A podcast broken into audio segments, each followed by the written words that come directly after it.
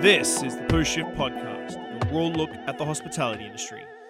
Post Shift Shot uh, with your host, Sean Sewell, obviously. You're listening to me right now. So, um, I got to sit down with uh, Mike and Lee from the Drake Eatery here in Victoria. And my real focus with them this week was to talk about how do you keep your mission statement from the get go consistent all the way through? Because I know that when they first opened, you'll hear about it. Um, they had some detractors, which every restaurant and bar has when you first open, but it's really important to sort of listen to them and take in what they say when it comes to sticking to your mission statement. Plus, we chat about how it is to work with your partner and stuff. Um, it gets a little noisy. I apologize. I am working on getting some new equipment fairly shortly, which hopefully will alleviate some of these issues. It's not easy. There's not a lot of mobile podcast sort of equipment out there that I can just easily buy. And so I am working on it to get the quality a little bit up there, but I hope the content is doing you some solids.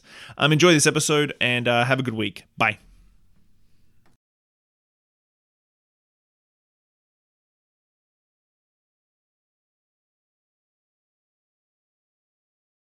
um, yeah, we opened our first restaurant, I thought it was just, I was still doing my automotive thing.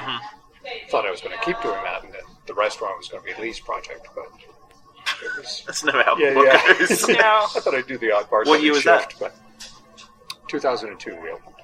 oh, okay. Yeah. Which one? Yeah. Knockaback Grill. Oh, okay.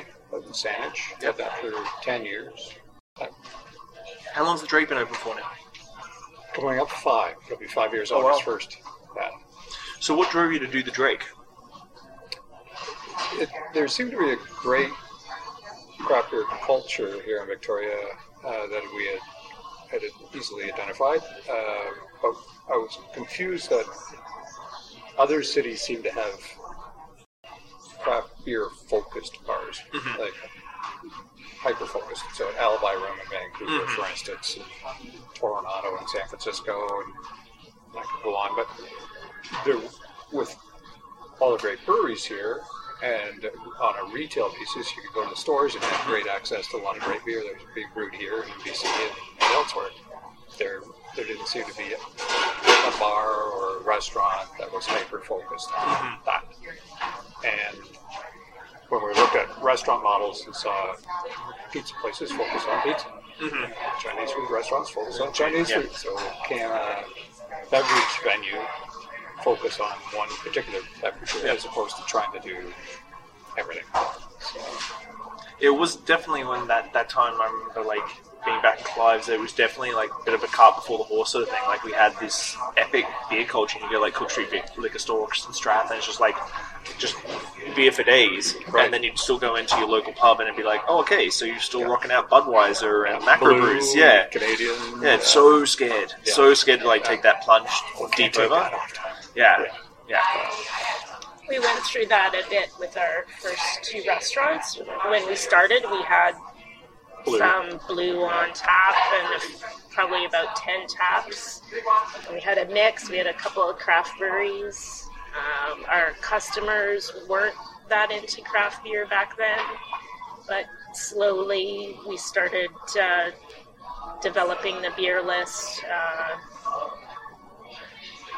Mark from Brasserie introduced Mike to a new brewery opening in town called Phillips Brewing and said, Here, try this. They went to sommelier school together, Yeah. and Mike thought he was going to give him some wine, but he handed him this Phillips Beer. beer. uh, What's this? And he was just drinking brand new one man brewery here in town. I'm like, are you kidding? He goes, you got to put it on top. You know, we hadn't opened yet. It was about three months before we opened. And uh, called, called Matt Phillips up, and, who I'd never met. And, Yeah. You know, it's just, Mark's telling me you got to get this guy's beer. So, tried your beer at Brass and really like we were opening a restaurant, like have you on top. Ooh, I don't know. I already have seven accounts. I don't know if I'll have enough beer. well, Oh, we could try it. Yeah, I guess we could try it. That's crazy. Yeah. Yeah, we've been selling this beer ever since. I don't think. I think the wonderful thing with Phillips is that I don't think there's a craft brewery out there now, per se, that opens with tho- that sort of worrisome. Like when you open a craft brewery now, it's like, okay, well, I know I'm going to get at least five accounts in the first week of me opening. Right. Um, but you can imagine being the, one of the first craft guys going, I'm not sure if I want to put it on tap yet. Yeah, yeah, and and there was he freely admit there was a lot of learning curves Yeah. in those early days. He was literally sleeping in the brewery, and uh, Oh, I've heard the stories of like labeling bottles on the way to Vancouver and stuff like that. yeah, so I mean, he, yeah, he, he hand carried in a 50 liter keg, first keg we got from the night before we opened. And I looked at him carrying it in. I went, "Well, "Where's your dolly?" He goes, "Well, I'm saving up for one." And he was dead serious. And I went, "Oh man, we're going to get along really good." It was a little rusty hatchback. Yeah, He was using it. Subaru wagon. Sa- save, saving up for one. Yeah. That's awesome. Yeah. So, So but I- yeah, I think you're right. There, I, you know, most brewery startups now, there's a there's a significant budget Yeah. behind those breweries, and it, there I have seen some a very small handful of guys that are basically garage brewers that that are trying to follow the Phillips model, uh-huh. and but that's that's not a common thing that I see. No. So, and like you said, there's there's a, a big enough craft beer culture now that somebody opening a brewery has some confidence that at least people are going to try their beer. Yeah. And hopefully it's good. They try it again. It kind of quickly increased from that point on, right? The products that became available were um, kept increasing. Our guest and our interest in it kept increasing till the point where we made the decision to drop anything that was, yeah, any macros. Which it was a in Saanich tough, is- which- tough decision. We- Especially in Saanich. Like, yeah. It's a big. That's a big. That's a big call. Yeah, there was. It, we were more nervous about it than we should have been. It, it turned out. Yeah. I mean, there was some pushback, but we really didn't lose. We were the neighborhood Yeah. place for that neighborhood. So the people that lived there, they might have. The few that were upset with us eventually came around. They came in. They drank all Islander. No. I mean, I was bartending then, so I'd be doing blind tasting on the because they order they're Canadian, and I'd pour them out they were there to knowing, and then you try it. And it wasn't until the third one that I told them, you know, you're drinking Yeah. drink a beer brewed right here on the island. You're supporting local businesses. Yeah. You're, yeah. So, Yeah, we learned we had to own it, not apologize for it, Right. but then help people along. and it started with the staff, like getting the the staff to understand why we want to support these local breweries. And once they bought in, then they could help us sell it Mm-hmm. to the consumer, educate the consumer on why that's our focus. But when you typically when you you gave that customer that story, then they were happy to pay the extra fifty cents mm-hmm. for the pint. Of, And really is only fifty cents. yeah. yeah. So So that was the Knockaback. That was just Saanich. Where, where, when did the Drake, like the Drake, start sort of evolving as an idea?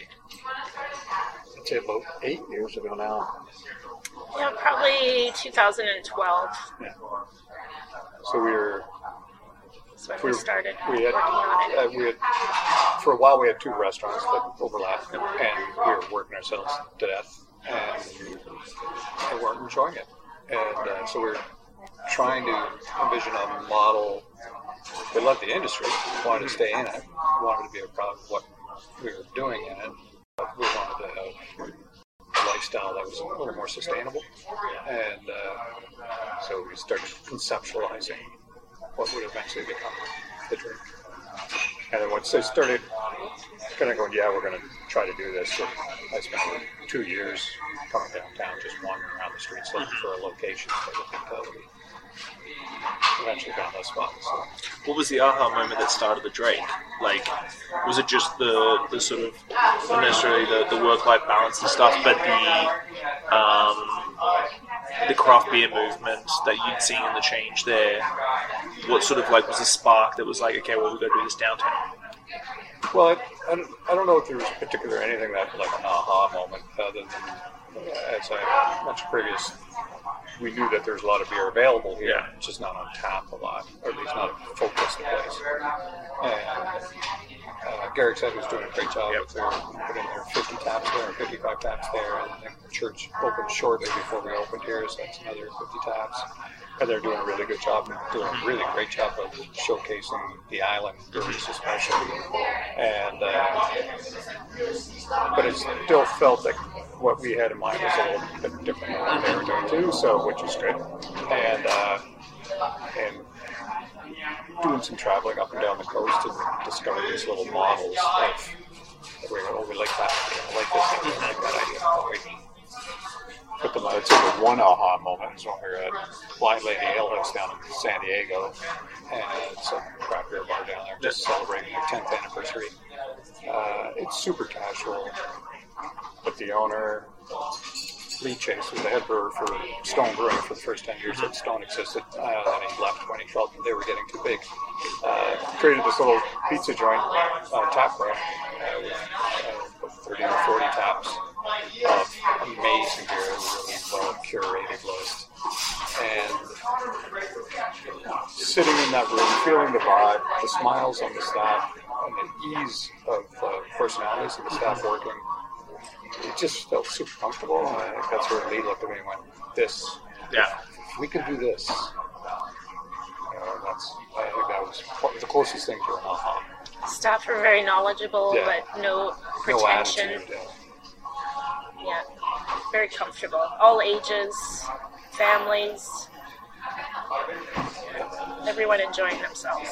So we talked about history a little bit with the Howard Street Brewing Brew Works, but when you when you said you were walking downtown looking for a space, did you pick this space on purpose, see, with the it being the first beer parlor, and because that's basically the history for this space here, isn't it? Well, it, kind of. We had picked the name. I think even before we. Had, yeah, we did pick the name before we had Oh, really? space because doing research on.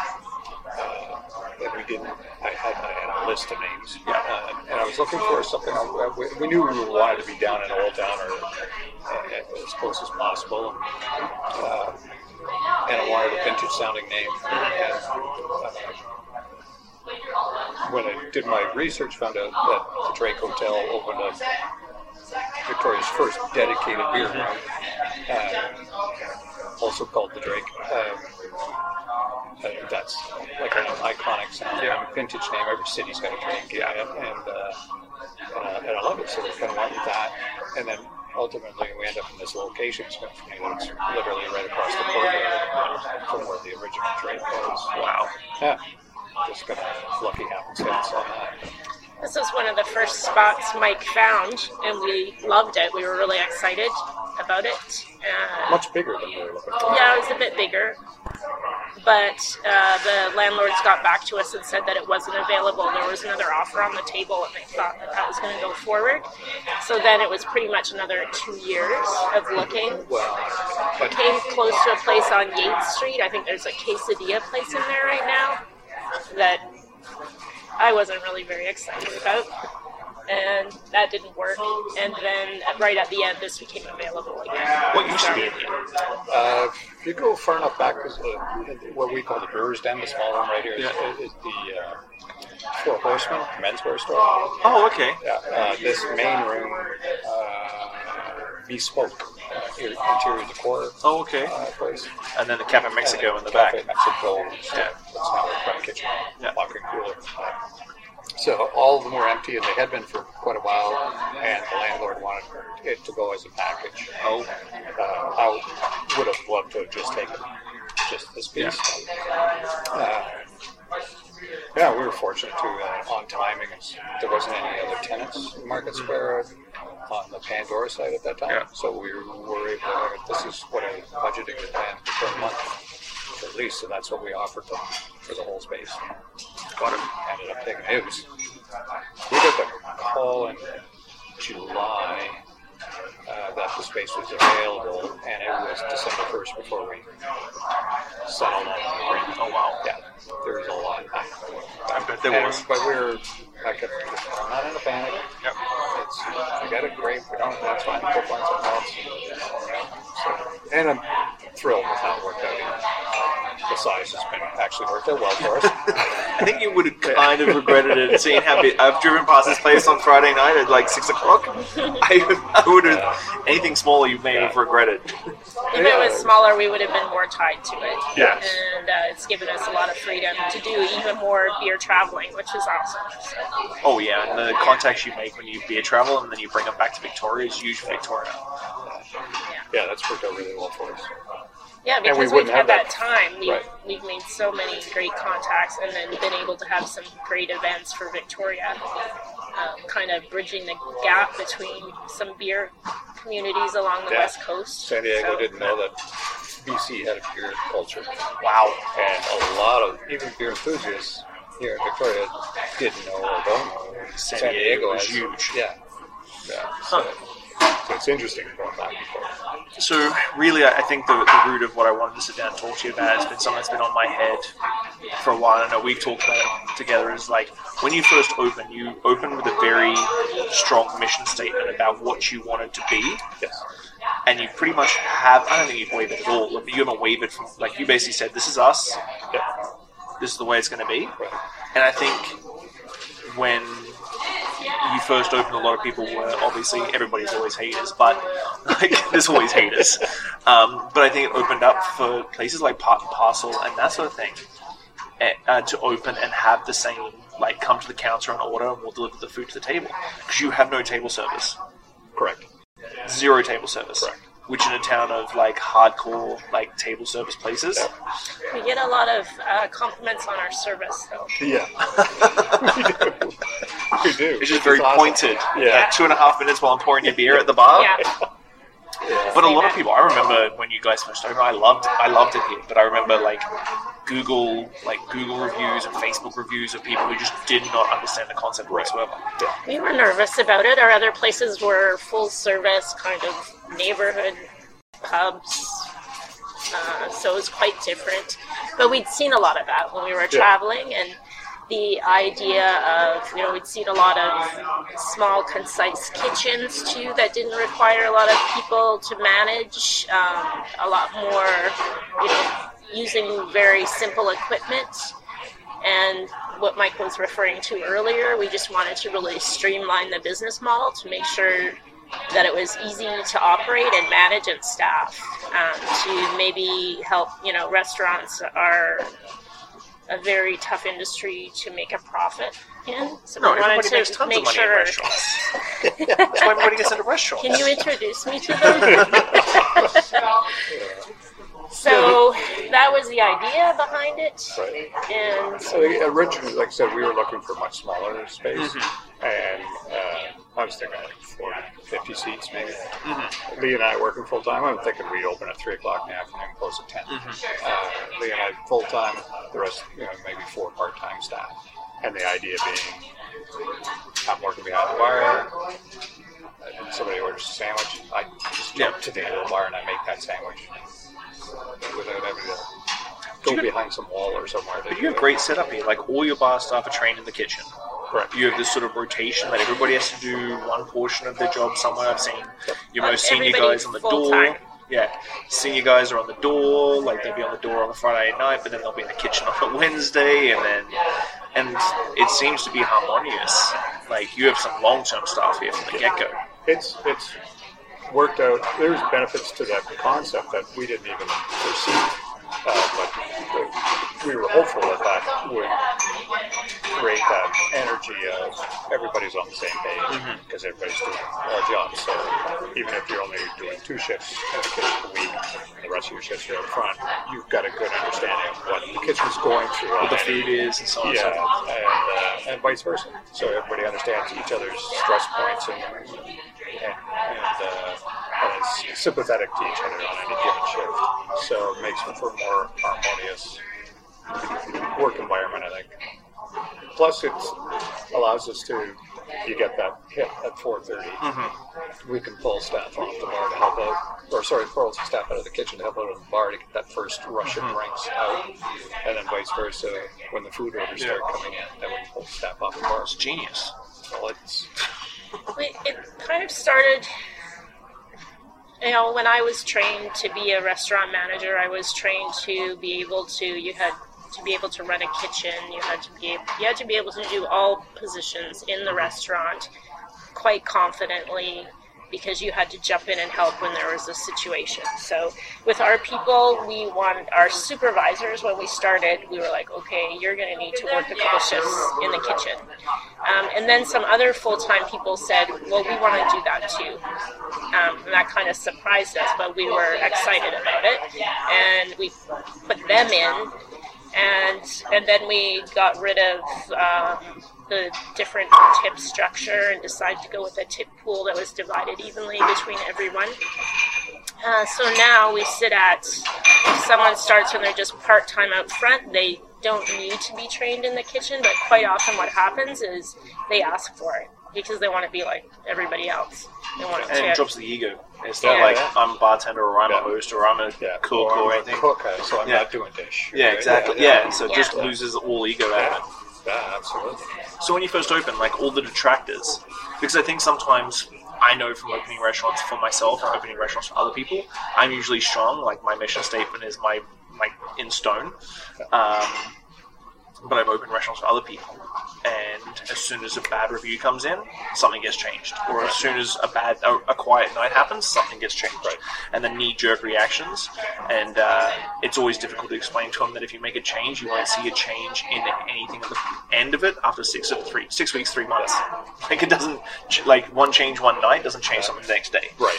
But how do you like? I think there's a lot of young restaurateurs that go out there and they just want to try and please everybody. And how do you de- how did you deal with it back then? How did you deal with the, detr- the detractors who were like, oh, they're not going to last a year because they don't do table service? Right. Or we don't serve cocktails or Yeah. Oh, yeah, well, yeah. That's my only hang up sometimes because sometimes I just want a shot and a beer when I come here. But then I'm like, okay, you know what? I'm okay with just because you like a We lot of can people. recommend a nice place for you to go when you want a shot at a beer.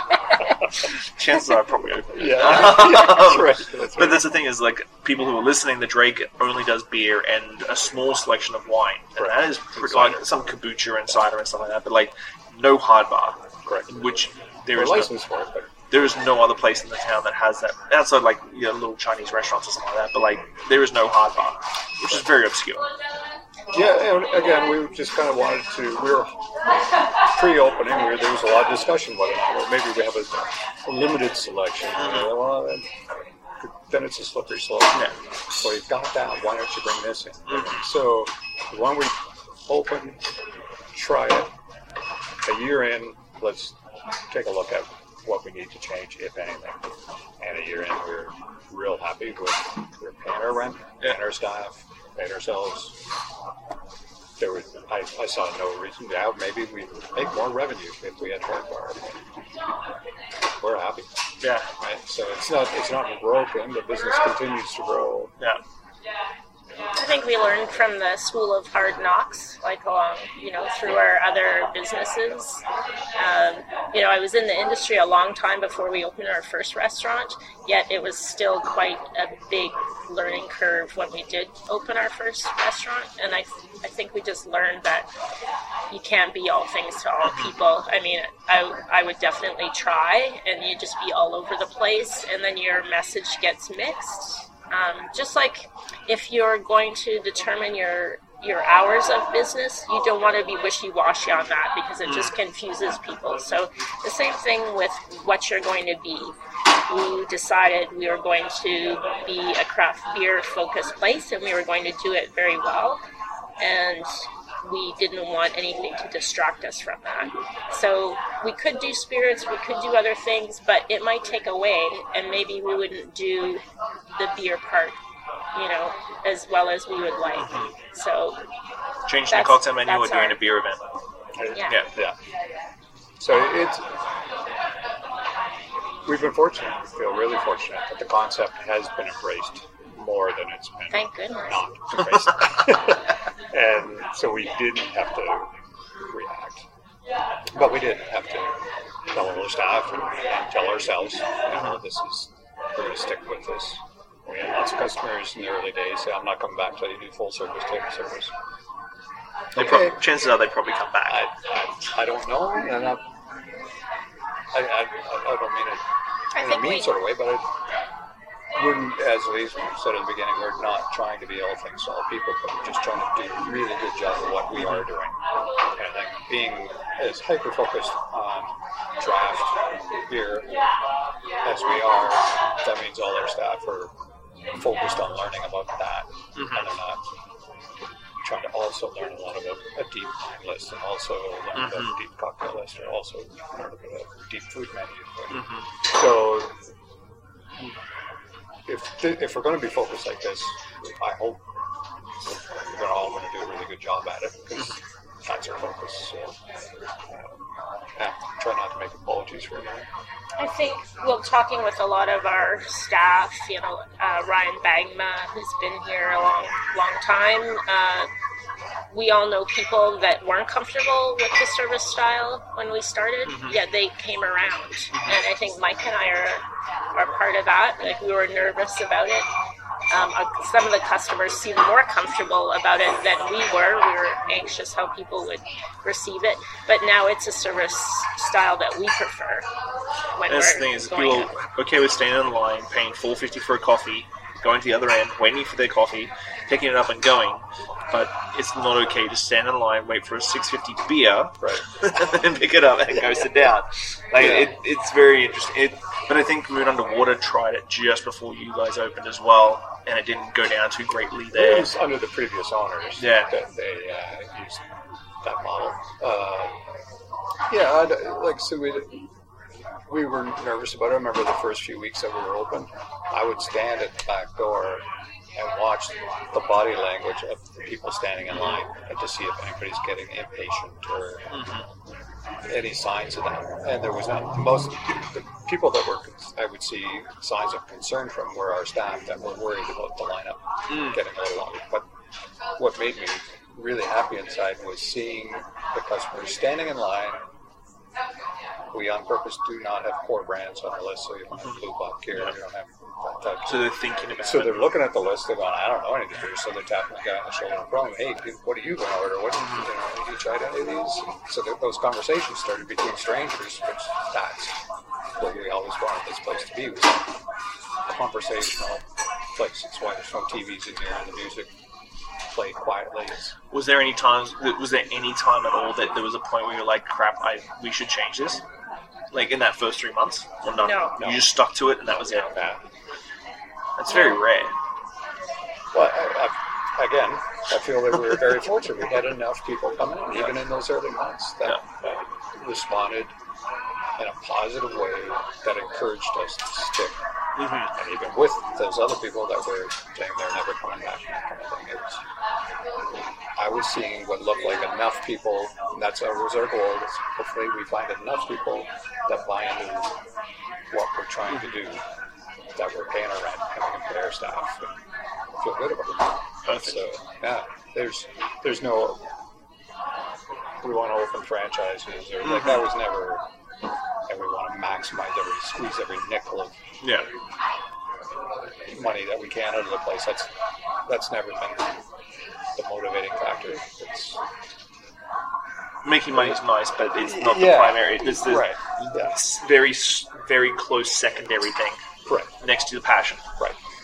So, what's been the best moment since you opened? Like event or new beer you tapped, or because I, I know what I, I'm like when I have like when I open a bar and I have like a, I wouldn't say hero, but like someone I've looked up to, a peer that I've looked up to in my career.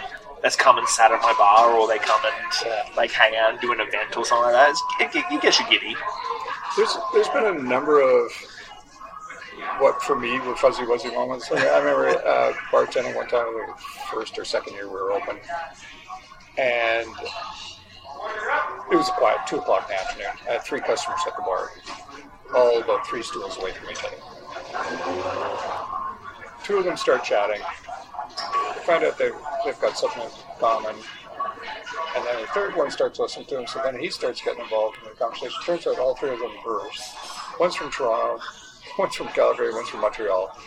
They all ended up moving in closer, and then they're just buzzing about beer and brewing and the passion and everything. And an hour later, one of them turns and looks at me. You know, if you had TVs in here, we probably never would have met each other. It's like, wow, I believe right. You know, like it kind of, it kind of what we were hoping uh, again for it to do is become that social environment. So, uh, proud. I guess another moment too that I uh, remember smiling about. uh, There's been a few times when I've looked at the top list and thought, wow, how did we get that? Yeah. uh, our first Oregon day, the brewers showed up. There's seven brewers, I think, that came up from Portland for that one, from Oregon. And Alex Ganum, the owner of Upright, uh, was one of them. And he was looking at the list, trying to decide what to order, and he goes, "Holy shit, there's beer on here I can't find in Portland. I said, "Oh, that's a good list. I got. That's, that's, that's a nice like medal in the yeah, honor. yeah. So, What about you, Lee? Uh, I think, and I guess this is approval from our peers, um, but just being, you know, down the coast in the States, in Portland or south of there, and people knowing about the Drake. Like, That's cool. yeah, so, and then our staff have also run into that, and they were really excited when it's happened to them, so it's a really nice moment to know that all the work that we've all done has, you know, has worked out and people are aware of us. So That's cool. Yeah, we've got staff that are sitting at the bar and just shooting support. And then as they get up to go, they mention that they work at the Drake Eatery and the bartender grabbing the phone back and moved after you. That, you know, and the, our staff are in no expectation Yeah. of that. Oh, wasn't yeah. asking for Yeah. it or anything like that. Uh, another staff member that have your location in Seattle again I hadn't mentioned where he worked, but he mentioned a beer that we were pouring here, and the bartender He goes, "Oh, you work at Drake." Wow. So how do you know that? He goes, "Well, I know that brewery wouldn't let their beer go down without some Victoria." Oh wow. Yeah, so, and that's great press here, but it's super awesome for our staff Stuff to, to have know- those experiences. Have that ownership. And Yeah, it's, it's not. So you seem content. Why in the world would you go and open a brewery? That's an excellent question. Well, just like we've just had this wonderful conversation about work-life balance and like enjoying beers in the afternoon and having to work the bar. And now, you know what? Let's go open a brewery. Yeah. we do like to work. It wasn't a. It wasn't a something that I had in mind like uh, six years ago or anything like that. I don't brew, so why would I open a brewery? Uh, I had we have had a number of visiting brewers ask us why we don't have our own brewery, and then one of them from San Diego almost insisted that we open a brewery, and he, he wanted to partner with us on it, and, and he's a real animated character, uh, and he's a brewer himself, and he's awesome. So he said, I'll, coach you, I'll train your brewer, I'll give you my wow. recipes. I'll, and then I was like, Are you serious? He was dead serious. And he said, he said, You find the location, I'll fly up, we'll start. So I know, I got to start thinking about that idea. And found a location we really liked, Lee did up a business plan, we, and this place was doing better and better uh, with us doing less and less, us being Lee and I. Um, the staff were doing a great job taking care of it for us, so that meant we had time to look at the idea of doing another project. Uh, and then when Jordan and Jamie offered to Steel and Oak, offered to partner with us on it, that, that just kind of wiped all the doubt Yeah. away from me. They, those guys have built a very successful brewery ground up, and uh, and that's something we haven't done. So they've got that knowledge. They want to learn about what we're doing here. They're they're opening a, a little tap room in, in New Westminster, so it's Oh. in its very early days right now. So I don't even know if I'm supposed to mention that. but uh, yeah, and their core values match up with ours, and uh, so we're super excited. And, uh, and it, like I said, I just just any any doubts that I had kind of got removed When they came when on. they came on. And, We also have uh, an excellent crew of people that work with us, and we want a way to be able to bring pe- more people up. So that gives us the ability to, to do that. without having another tap room. right. And, and it's a substantial sized space out there. From outside, from the outside looking in, it, it looks like a decent sized space. It's, but then, it's, it's it's ideal, we think. Yeah. For- I mean, this one I think is 2,700 square Yeah. feet, and that one's 29. Uh, and we got a of brewery in that. Yeah. one. so, um, so it's, but it does have 20 foot ceilings, so Mhm. it allows for a, a legal mezzanine that Okay. we can then use for seating up Mhm. there as well. So, um, and it's it's just that cool old 50s Mhm. warehouse space, Yeah. some brick walls, some uh, you know the open ceiling, post me type stuff. There's Floor nice light stuff. in there too. There's Yeah, skylights, yeah. and then uh, we'll have um, a couple of delivery doors that are open. So just like the Drake, there'll be nice light during the daytime. Right. Right. And is the branding going to mimic the Drake, or are you No, sort of like and we're- s- like s- trying to separate it completely? Correct. So we, even though it's owned by the owners of the Drake and the owners of Slow No Brewing, there's we're not connecting those. Uh, we want it to be a standalone brand. So I mean, it, it's a small town, so there's a lot of people have been obviously had a lot of press about So much press. uh, about the Drake and uh, being involved. So, uh, but which is fine. But I think you know, call it two years after it opens. I. I think uh, Nigel talks about how a lot of people, he the majority of his customers don't know that the Alibi Room and Brassneck together. Yeah. owned by the same people. So What's of style of beer you're you going to be thinking about doing? Are you going to do the a broad spectrum? a broad spectrum, uh, ten of our own beers, and, uh, and we have maybe two guest desktops. Okay. Uh, the uh, no core brands, just let the brewer play with recipes. Uh, the we, we do have after we were just down in San Diego um, uh, to reconnect with some friends down there, and quite a number of brewers are really anxious to help us out. Wow. Uh, so we're going to take advantage of that. And there's there's some beers down there that I've tried that I just it's so highly competitive down there. And I think we got 180 breweries now in, in San Diego, and uh, so it's where we got I think 160 in the province. Province, yeah. Uh, so if you're going to survive, you've got to be really good down there, and a lot of them are. So, uh, so yeah, I think we're we're going to take advantage of some of that knowledge and, and uh, bring them up here and Let 'em help play our and- head brewer dial in some of the recipes and, Oh, sweet. and, uh, get really creative and get inspired. And, yeah, that's, that's the goal anyway. Yeah. Awesome. When do you think that's going to be open? when do you think it's going to be open? When, when the planets align.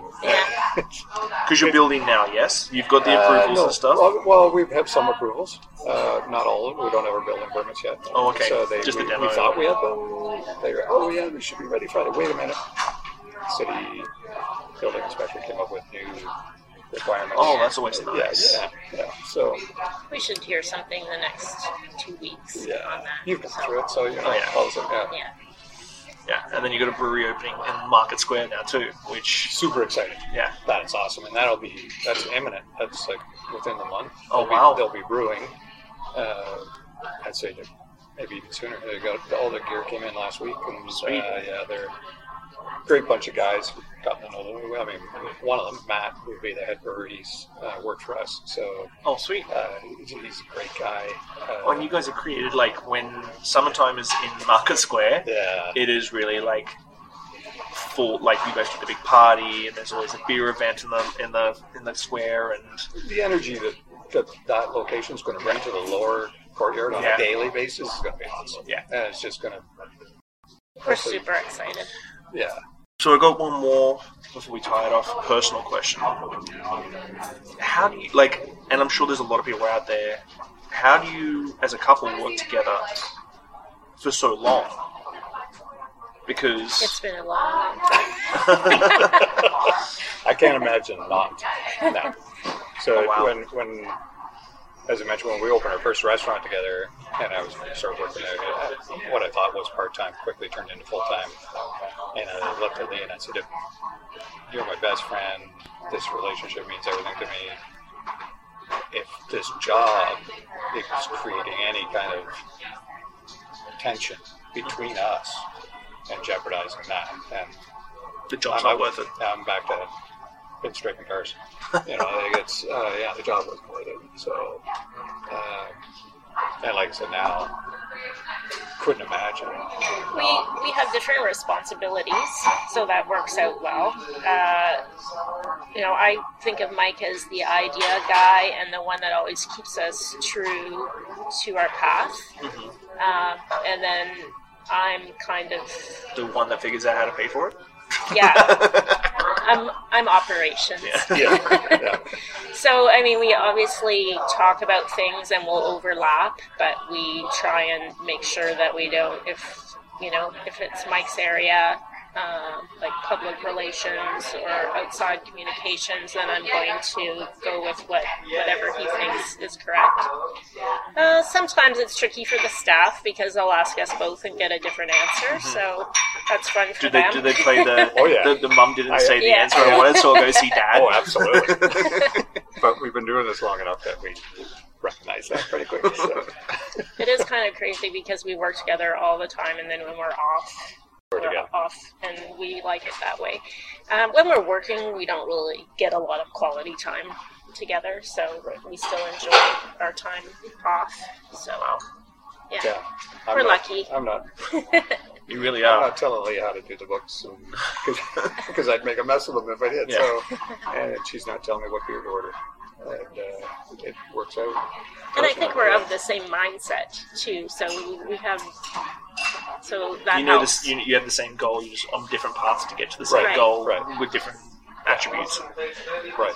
I mean, we've been talking a lot about the beer program, and, and that's been my primary focus here. But uh, I'm equally as proud of the food program that we're doing out of here, even though we do have this limited and, and unique type of kitchen concept.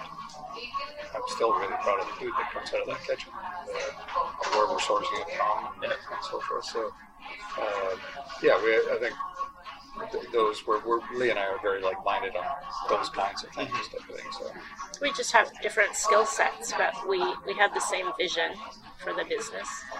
Um, so that works out that, you know, it's complementary. Um, so, I was gonna- uh, uh, one thing just popped in my head when you'd asked before about aha moments or something like that, but it, it was we were having our Tuesday management meeting yesterday, and one of our managers interrupted the meeting to point out that just about every customer that we had in here at that time worked in the industry somewhere else in the city, and that's uh, that certainly makes us feel good. You can't manufacture that. Yeah.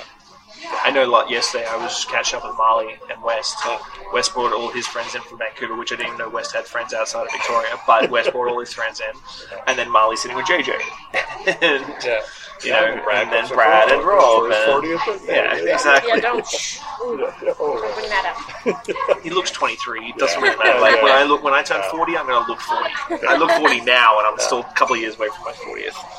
we walked in today and there was a table of 10 uh, Phillips staff out, on the, out on the patio. Nice. You've made it. Well, no, that, that's the stuff that makes us. This has been a great experience for us. Like, uh, Leah mentioned, our other two locations we had were neighborhood locations. And I was always afraid of the downtown concept, but when we came up with this model, and I talked to the beer people in town, they always said, "Oh, that should be downtown. Make it central and accessible." And uh, but it's highly competitive down here. But the community's been great to us, and it's it's awesome the, the support that we've gotten from other small operators in the city, and, and there's been operators that have opened their businesses uh, kind enough to tell us that they were felt motivated to do so because of the success of the Drake. Oh, wow. The drink. And that's and maybe our concept will work. Something different, like, Yeah. you, like you said. Right. Yeah. And their unique concept has worked out very well for them. Yeah. So, uh, Everybody's going to unique these days. They say that family, and we're a family, uh, owned businesses are usually extremely strong if they can get through the first couple of years. They're usually one of the strongest small businesses. So it's just hit or miss the first couple of years if they can figure it out. So They can figure it out. yeah, That's what always I think the critical difference too between this one and our other two locations is we didn't like our landlords in those two locations. They weren't they weren't supportive. Yeah. Uh, it was always a challenge. Uh, whereas here, uh, I mean, our landlord is Vancouver based, but the property manager, their office is right below us. They've been awesome, just awesome, super supportive. Uh, that, uh, can't say enough about that. It's, it's such a night and day difference to have that kind of relationship with. I think years ago I said I would never have a business downtown. You have to be careful what you say. now you can have two. Yeah. we well at that time there wasn't as many residents. Um, when uh, earlier on, when I wasn't managing, I worked at a hotel downtown serving, and I was third from the top in seniority. And in the wintertime, I had uh, two other jobs. Yeah, there's just, it was it was a ghost town, Yeah. but it's so different now. It's really becoming. I, I love the changes that we're seeing in Victoria. We're getting way more options for the culture. Yeah, it's awesome. And on that, I think that's the best note to finish on. You betcha. Thank you for that, guys. Cheers. I really like that. Thank you. Hope it works out. Oh well. When do we get to ask you questions? Thanks, Post Shifters. I hope you enjoyed that episode. Uh, if you're listening, whatever platform you're on, give me a good rating, subscribe, listen along. Uh, I'm going to keep going. I really enjoy sitting down with people and learning where they're from, what they did, and how they got to where they were. So if you love it, give me a good five stars. If you don't, give me one and I'll try harder.